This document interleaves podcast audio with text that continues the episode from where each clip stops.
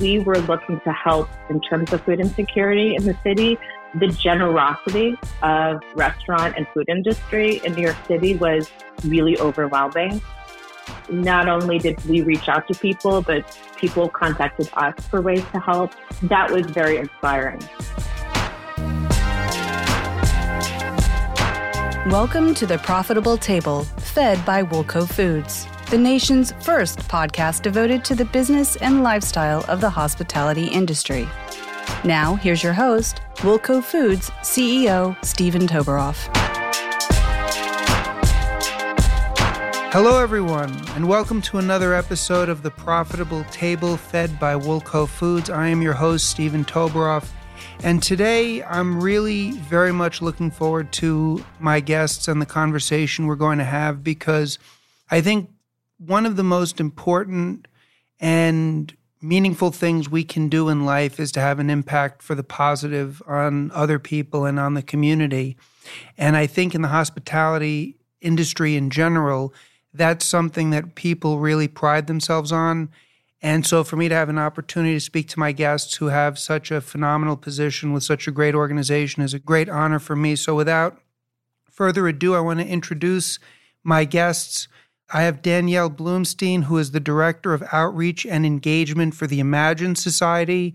And along with her is one of their youth leaders, Dayelin De La Cruz. So, ladies, thank you both for taking the time to speak with me today. I very much appreciate it. Thank you, You're Stephen. I'm so happy to be here.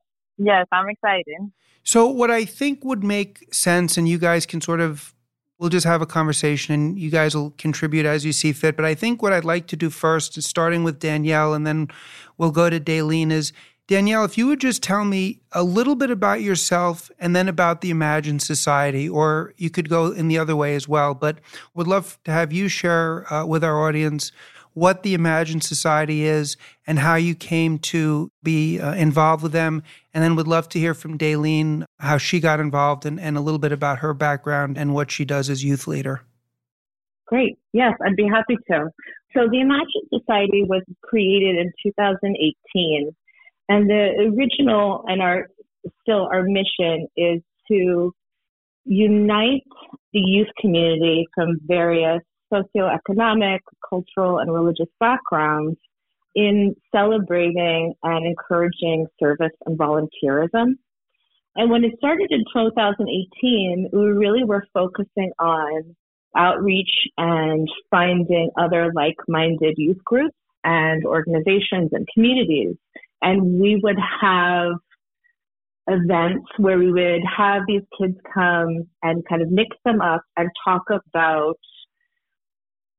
challenges and problems that they were seeing in the community and the society around them and kind of helping to empower their voice, whether it is poverty or police relations, like what was affecting their community and what were some ways that they could think about helping the situation, whether it would be something that they could do as a young person or whether they could point to things that they thought the community as a whole could help.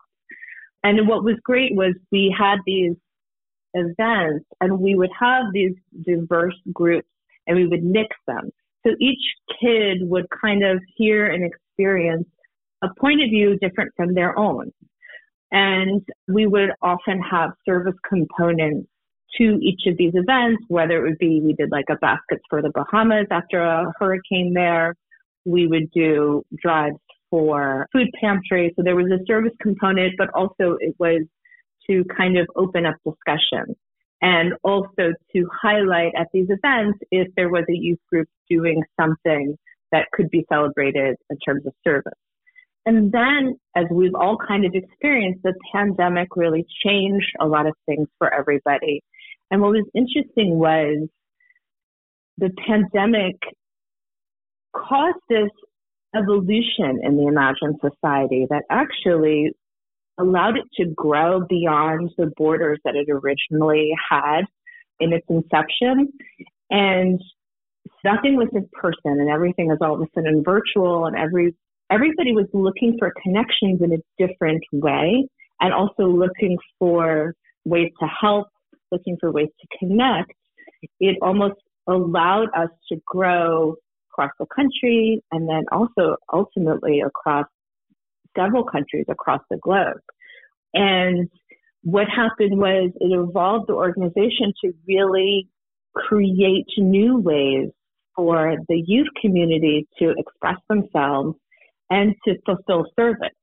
Now, unfortunately, the pandemic caused a lot of new challenges for people in our communities. You know, we saw a lot of food insecurity. We saw, you know, a growing unhoused crisis in New York City and, and health, you know, medical inequality and inequity.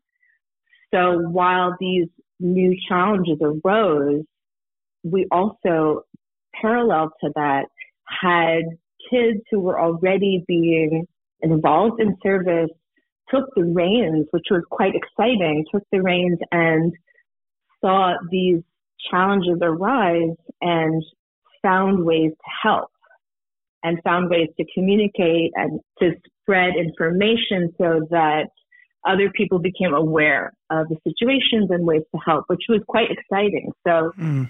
the organization really evolved in a way that I don't think anyone anticipated. And myself, I've been like, I couldn't be more proud and excited about the new things that we're doing and the new ways that we're finding ways to service and outreach and have the youth community involved. As I'm listening to Danielle, what I love about what you're saying is you're achieving two extremely important objectives at the same time. One is you're getting young people engaged and therefore it's a great benefit to them to be able to, as young people, have a positive impact and learn the responsibilities and overcome challenges associated with achieving an objective. But then there's the additional benefit of the positive impact and and right. relief that you're providing in whatever community or whatever segment of a community that you're seeking to address. So I, I love that it's achieving two objectives simultaneously. Yeah. Yeah. And also, I think the other really special thing is, you know, it was the organization was originally started by three mothers who had their children going through like, you know, either it's confirmation or bar bat mitzvah. There's always a service component. And they saw their kids really enjoying it and realized after that milestone's been achieved, who else is encouraging the service mentality? So it was an effort to kind of pick up where those, those milestones leave off and also, it was, I think we can all agree if we really want to enact change for the better, it's by building in young people the ability to become involved and invested and aware when they become adults that Absolutely. can you know get, you know that can help which is what's so exciting Absolutely. because you know I I feel like I'm oftentimes in my mind I feel very close to being a child you know and a young person and you feel like your voice doesn't matter. And being able to show that not only does your voice matter, but actually you could do something to help is just incredible to see kids engage in that. I can totally relate to what you're saying. I still feel like I have the same mindset that I did when I was 10 years old. And I've got three kids, all of whom are well over that age. I think you're so right. You know, um, like with anything else in society, social media can be an enormous positive. It can also be something that creates challenges. And when I look at your guys' social media and what you're doing, it's so inspiring. And to get young people involved in service as a foundational part of who they are as they enter adulthood is awesome. I would love to know, Dayelin, if you would, how did you get involved with the Imagine Society? And what has been your favorite part or what challenge or initiative that you took on that you found the most rewarding thus far?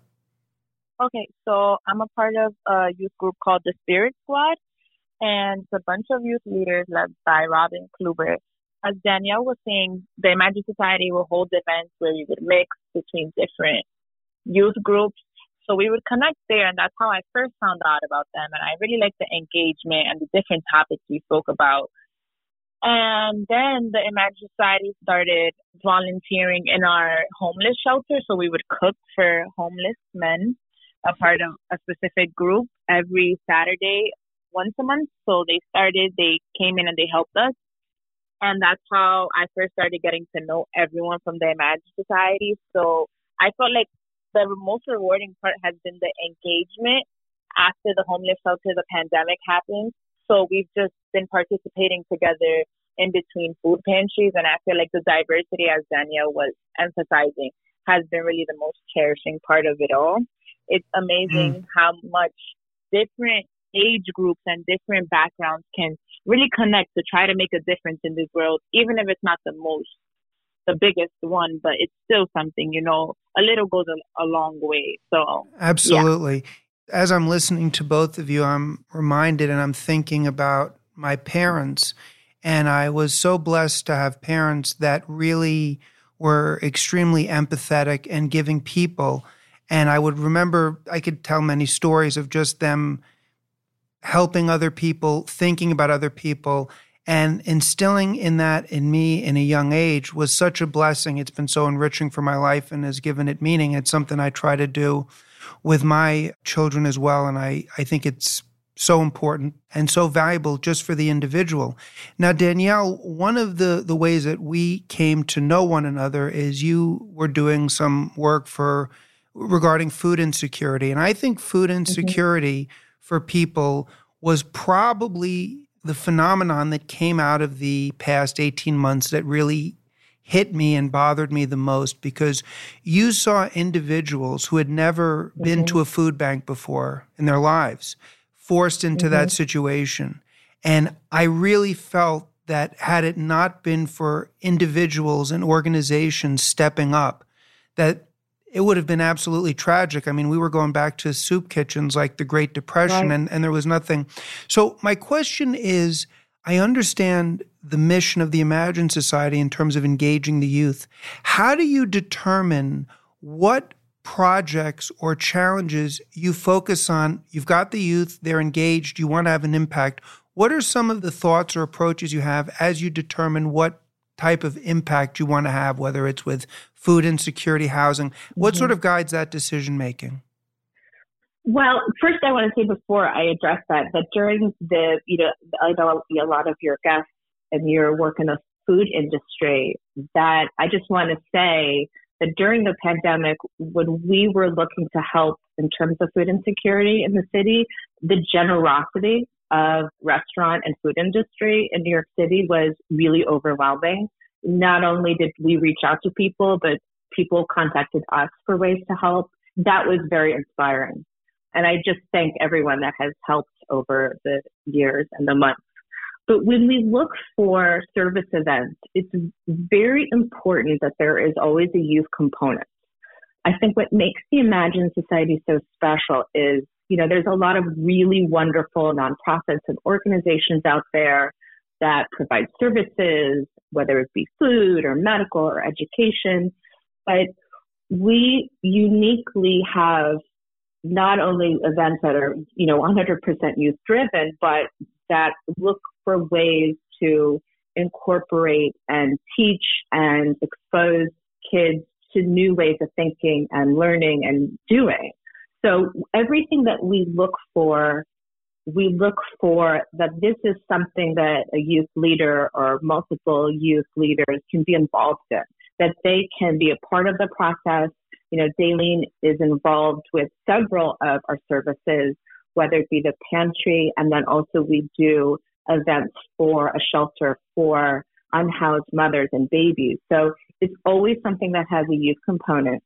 And we really do look for stuff that's New York City based, that's helping the most vulnerable in ways that we can. You know, we're a small kind of boutique organization so we look for ways that we can help that's achievable for us and also with, with the kids. So we really do believe, I, I think that the grassroots movements are the way to galvanize universal change. You know, there's so many like amazing activists that we've been inspired by. Uh, and I remember like the kids wrote about Grace Lee Boggs in one of our newsletters and she's someone that came from big, you know, big movements. And then at the end of her activist career, started like a camp for kids. And she has amazing quotes about how she really came to believe that this kind of like one on one grassroots movements were really how change happened. So I think that that's also something that inspires us, you know, looking for ways where we can make really meaningful connections with people mm. that need help and connections with communities that are looking for help. And that both the adult leaders and the youth leaders could be a part of that. I appreciate your comments and I agree with them. You know, what was so humbling and so inspiring about being part of this industry was that even though the restaurants and the hotels and the bars themselves were facing enormous challenges to their business, uh, business owners, employees, everyone affiliated with them were really in a very challenging and tenuous position. They made it a point to be focused on giving and having a positive impact and thinking about others. And I really loved being a part of that. And it's one of the more inspiring and cherished memories I have to really show that no matter what's going on, you can always think about someone else and you always have something to be grateful for and you can have an impact. The second thing you're saying, and I'd love to dovetail this and get Dayelin's thoughts, is as I was listening to you, Danielle, and you're talking about grassroots movement and how that can have the biggest impact, I'm thinking of a book that I actually just finished by Martin Luther King Jr. called Stride, which chronicled the Montgomery bus boycott. And what was so incredible about that book to me was, in addition to the historical impact that was achieved in that, it required, on the part of Dr. King and others, such organizational talent, such execution, such leadership skills. I mean, if you even think about it from the perspective of a business or anything else, I mean, how do you take a situation where you want to change a wrong? You have no money, the legal system is against you. The people you're looking to lead are some of the most vulnerable and, and economically disadvantaged in the community. And yet you're going to take that hand and turn it around and change the world, as you were talking about. And nothing was more grassroots than that. And so that leads me to my question for you, Dayelin, which is as a youth leader, in what ways do you find that the skills or the experiences that you're getting are translating into making you a more effective person in other areas of your life, whether it's academically or otherwise? Do you feel that the lessons that you're learning also are translating into making you a more formidable or well rounded or, or effective person in other areas of your life? So I definitely do. I feel like the skills of communication, organization, and just planning ahead, like managing your time. I feel like those are three key skills that I've definitely learned throughout being a part of a food organization and being a youth leader, especially after the pandemic hit. We had the food pantry every Saturday, so we really had to work together with whoever we had. We had to make sure we had enough food to feed as many people that were coming. We were getting hundreds of people every week, and then we switched over to like two times a, a month. So I feel like those three skills have really helped me develop into a more mature person and a person who feels like she can take on any challenge that comes her way. Even though something may feel difficult to me, I feel like I can surpass that challenge with the skills I've learned throughout service and with Imagine Society, especially communication. I feel like we all do a good job working together and sending emails, sending texts, or just calling each other and making sure everything is okay. And even when we feel like things are short, we still make it work, you know? I think that's very clear and that's very powerful. And In my experience in life daily, and I think communication and the ability to communicate with others is probably the most important skill, certainly in the realm of business and when you're working with people. And I would obviously say in any other organization, and that's a very clear and, and you know impactful description of the skills that you learned. One of the things that I so appreciate about what what you are doing at the Imagine Society and other organizations do is because I, like a lot of people, you know, I, I have the desire and the impulse to want to serve. I want to have a positive impact in the world around me. You know, it's not just about self gratification or whatever. That's not what my life is about. But if you don't have people who create organizations, then no one has an ability to execute. And I think that's one of the things that I'm always mindful of when I participate with any organization because people are always very appreciative and grateful and they thank you and they're always thankful to their donors. But I always view it that I'm the one that owe you guys the thanks because but for you guys creating these vehicles, you know, you can have all the great impulses in the world and the great desires. There's a, there's a saying, one deed is worth a thousand sighs. And so I, you know, want to take this moment to thank you. I would also want to ask you a question, Danielle, which is you say that the Imagine Society has been able to expand its reach over the past 18 months because of the circumstances that arose, which I think is phenomenal. At the same time, obviously, we're now in a situation where we can have these face to face interactions and, and have these events where you can impact people. Do you envision a situation where, as the reach of the Imagine Society grows and you're working with youth from around the country, that they will be doing their own events? I know you had said you were focused in New York, but could you see this becoming something that you see things popping up around the country? Yeah, I mean, that's really part of the dream, certainly. Whether it's under the umbrella of the Imagine Society of name, it's, it's planting seeds so that, that people, adults and kids, in their own way, do service and volunteer and all of the wonderful things that we're doing. I mean, yeah, I mean, that, that would be extraordinary. And we've seen it on smaller levels already. I mean, we became friends with a family in Canada, the Fentons, and just because they've been, you know, looking for an opportunity, this, this mother and her four kids and her husband, a way to volunteer and to help. She helps her community in Canada, but she's donated her time and and financially to the Imagine Society.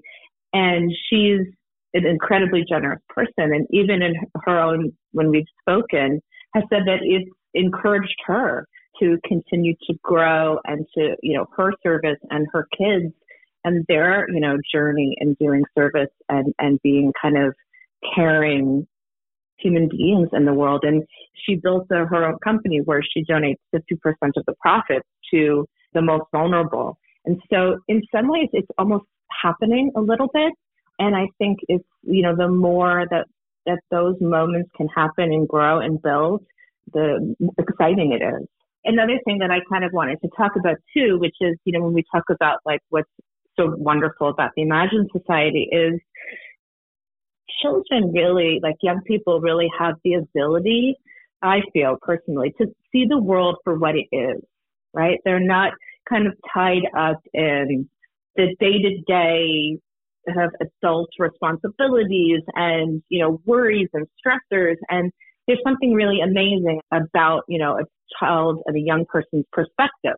Like they, I feel like they can not only like see the world for what it is, but see injustice and see that like, you know, things like that. But I think that when it's communicated from a young person, you can't help but be moved by it and move to do your own service and to do your own like compassionate work to help your community. And it's just, I think, really just uniquely exciting about it. And hearing Dayelin speak, I mean, she's such like, a, we're so proud of her. She's just like such a, you know, a success story and such like an incredible young person. And to see her grow and be able to communicate the stuff that she's not only learned that'll help her on her journey of life as a, you know, as an adult, but also as someone that has, is now committed to service it's just extraordinary. Absolutely. And, you know, something I had mentioned before, which is that, you know, social media is so powerful. It's powerful in the realm of business. We use it, it's powerful in the realm of people's lives. And I think a lot of times with younger people, social media is utilized or consumed with content that is meant to portray a flamboyant, superficial life that evokes feelings of depression and and unpleasant feelings because you're looking at these images on social media which are really most times not reality. They're just curated or created images to evoke a reaction. But the flip side of that and the beauty of social media is when you have entities such as yours or individuals who use it to spread a message that's positive and inspiring and impactful it's an amazing tool. And it leads me to a question I have for you, Dayelin, which is what type of reaction do you get from your your colleagues and classmates when they because you are, as Danielle said, you're extremely impressive as I'm listening to you. My question is when they learn that you're a youth leader in this organization and what you're involved in, what type of reaction do you get from your fellow classmates towards you? Are they are they inspired? Do they ask questions about joining? Because I think people are drawn to confidence and execution and all of these things that you're conveying. But I, I would love to hear your thoughts on that they are actually really inspired and moved when I tell them about the organizations and about everything the Imagine Society does with us, as well as everything I do in general with other organizations. They are drawn to learning more about it and wanting to just, you know, be a part of it or come with me and help me and actually do service with me. I've been a part of the service since I was in seventh grade and I'm now a freshman in college. So when I tell people that they're really drawn to knowing what strikes me about service that I'm so passionate about.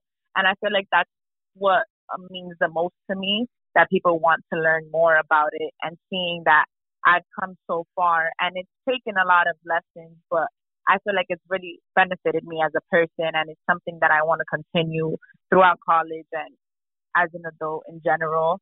And just bringing more people into this service world, I feel like really makes me happy and makes my heart warm because everyone working together just goes a long way. Like I feel like we can all help each other. There's all lessons we can teach each other. There's all skills we can teach one another. Absolutely. You know, I think that's so true. And I think there's an old saying also words from the heart enter the heart. And you could say that from mm-hmm. speaking and social media and videos and everything. And I think people and especially after what we've been through over the last 18 months, people are really craving meaning and authenticity. Mm-hmm. And, you know, because we saw, you know, you could have the most flashy sneakers, the most flashy cars, the most flashy, whatever it is. People weren't leaving the house for a year. So what does it all mean, right? But if you can get out in the world and have a positive impact, not just on people you're helping, but working with youth people and inspiring them, that's what it's really all about.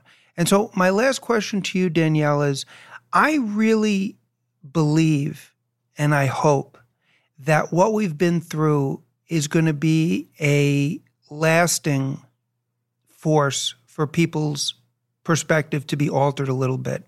And I think the timing of your organization starting in 2018 and being where we are now is important. Do you agree with me or do you think and and you know honestly, do you think people are just going to slip back into their old ways or do you think that people have been sort of changed by this in a way where there's going to always be, or hopefully will be, a greater element of service? Because I definitely see it with a lot of people I do business with that I would say that something has changed and it'll be lasting for the better. But I would love to know your thoughts. Yeah, I mean, I, I certainly hope so too. I mean, I do believe in times of crisis, you know, we've seen throughout history, is it brings out some incredible qualities of people and communities. And I can speak for myself that I'm going to be forever changed by the pandemic and by being involved in the Imagine Society before and during and through it and after. And I think that it feels to me and the people that I speak to, the people that I meet like yourself, and the new connections that we make is that there are a lot of people that will be forever changed and hold in their heart the kind of lessons and the memories of what matters most and how reaching out to your neighbor when they're in need is important and being grateful for what you have and grateful for sharing. It feels like, I, mean, I certainly hope it creates some sort of a sea change for the better and that it takes people a little bit outside of this kind of very internal life that we've all become used to and see the world around us and how delicate and fragile life can be and, and how it's important to value it and value your community. And I know, like I said, I know I'll be forever changed by it. And I will always want to keep those lessons going and keep building and doing service and getting kids and other adults involved to kind of keep that movement going. Absolutely. I think if people can keep in the forefront of their mind gratitude and some level of service, because at the end of the day, you know, and, and I, you know, just speaking for myself, you know, thank God I have the opportunity and do stuff and you know have a family and I'm very blessed. But the truth of the matter is is there's nothing more gratifying than being in alignment. I'm speaking for myself here to being in alignment with God and serving. And the best way you can do that is to take action to benefit other people, particularly when they're down on their luck or particularly when somebody's in need. So, Dayelin, my last question for you is because I'm so impressed listening to you. You mentioned you're a freshman in college. I would just love to know what your goals are for the next five to 10 years and how they've been shaped by what you've learned in your involvement with the Imagine Society and service.